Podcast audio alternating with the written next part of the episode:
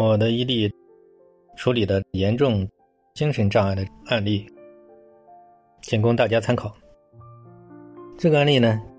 被医院里诊断为严重的精神分裂症。他的症状表现呢，最突出的就是他感觉到很多人要害他，在天上用卫星来监视他。他讲了网上的很多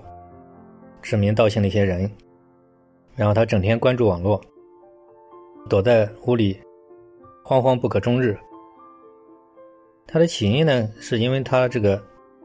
婚恋情感出了问题，就是一个男孩，他的男朋友吧，也算是吧。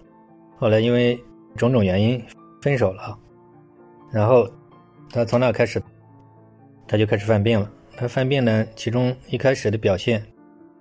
有幻觉，总觉得就是她那个男朋友就在她家楼下，甚至经常跟她讲话，有种种的表述，然后她深信不疑。后来就可能是因为她这个生活当中呢，人际关系处理不善嘛，就泛化到别人想谋害她，然后她就是封闭在家，什么都不能做，社会功能完全丧失，然后每天惊恐不安。这个案例呢，我大概是第一个月的时间，就是用各种手段叫他的家人，就是协助他先处理他的这种情绪问题，想尽办法把他带出去，然后用各种的综合手段，比如旅游啊，各种体育活动啊，就是设计了一个适合他的，比如出去逛街购物什么的。就是他的兴趣，然后在中间呢，就是给他保持一定的电话沟通。电话沟通呢，就是不要纠正他的幻觉，就是顺着他，给他一种宣泄，给他一种安全感，消除他的恐惧，消除他的压力，然后再不断的去解答他的担忧，在针对他的幻觉。然后用他的语言，不断的给他澄清。最终大概一个多月左右的时间，他的幻觉基本消失。然后后期呢，就是给他做人生规划，在走向他的理想的过程当中，他遇到了很多障碍。然后在整个成长过程当中，他遇到的所有的障碍，主要的障碍要一一给他化解。整个过程给他一种支持、良性的一些理念啊，对人、对事、对物啊，怎么处理啊？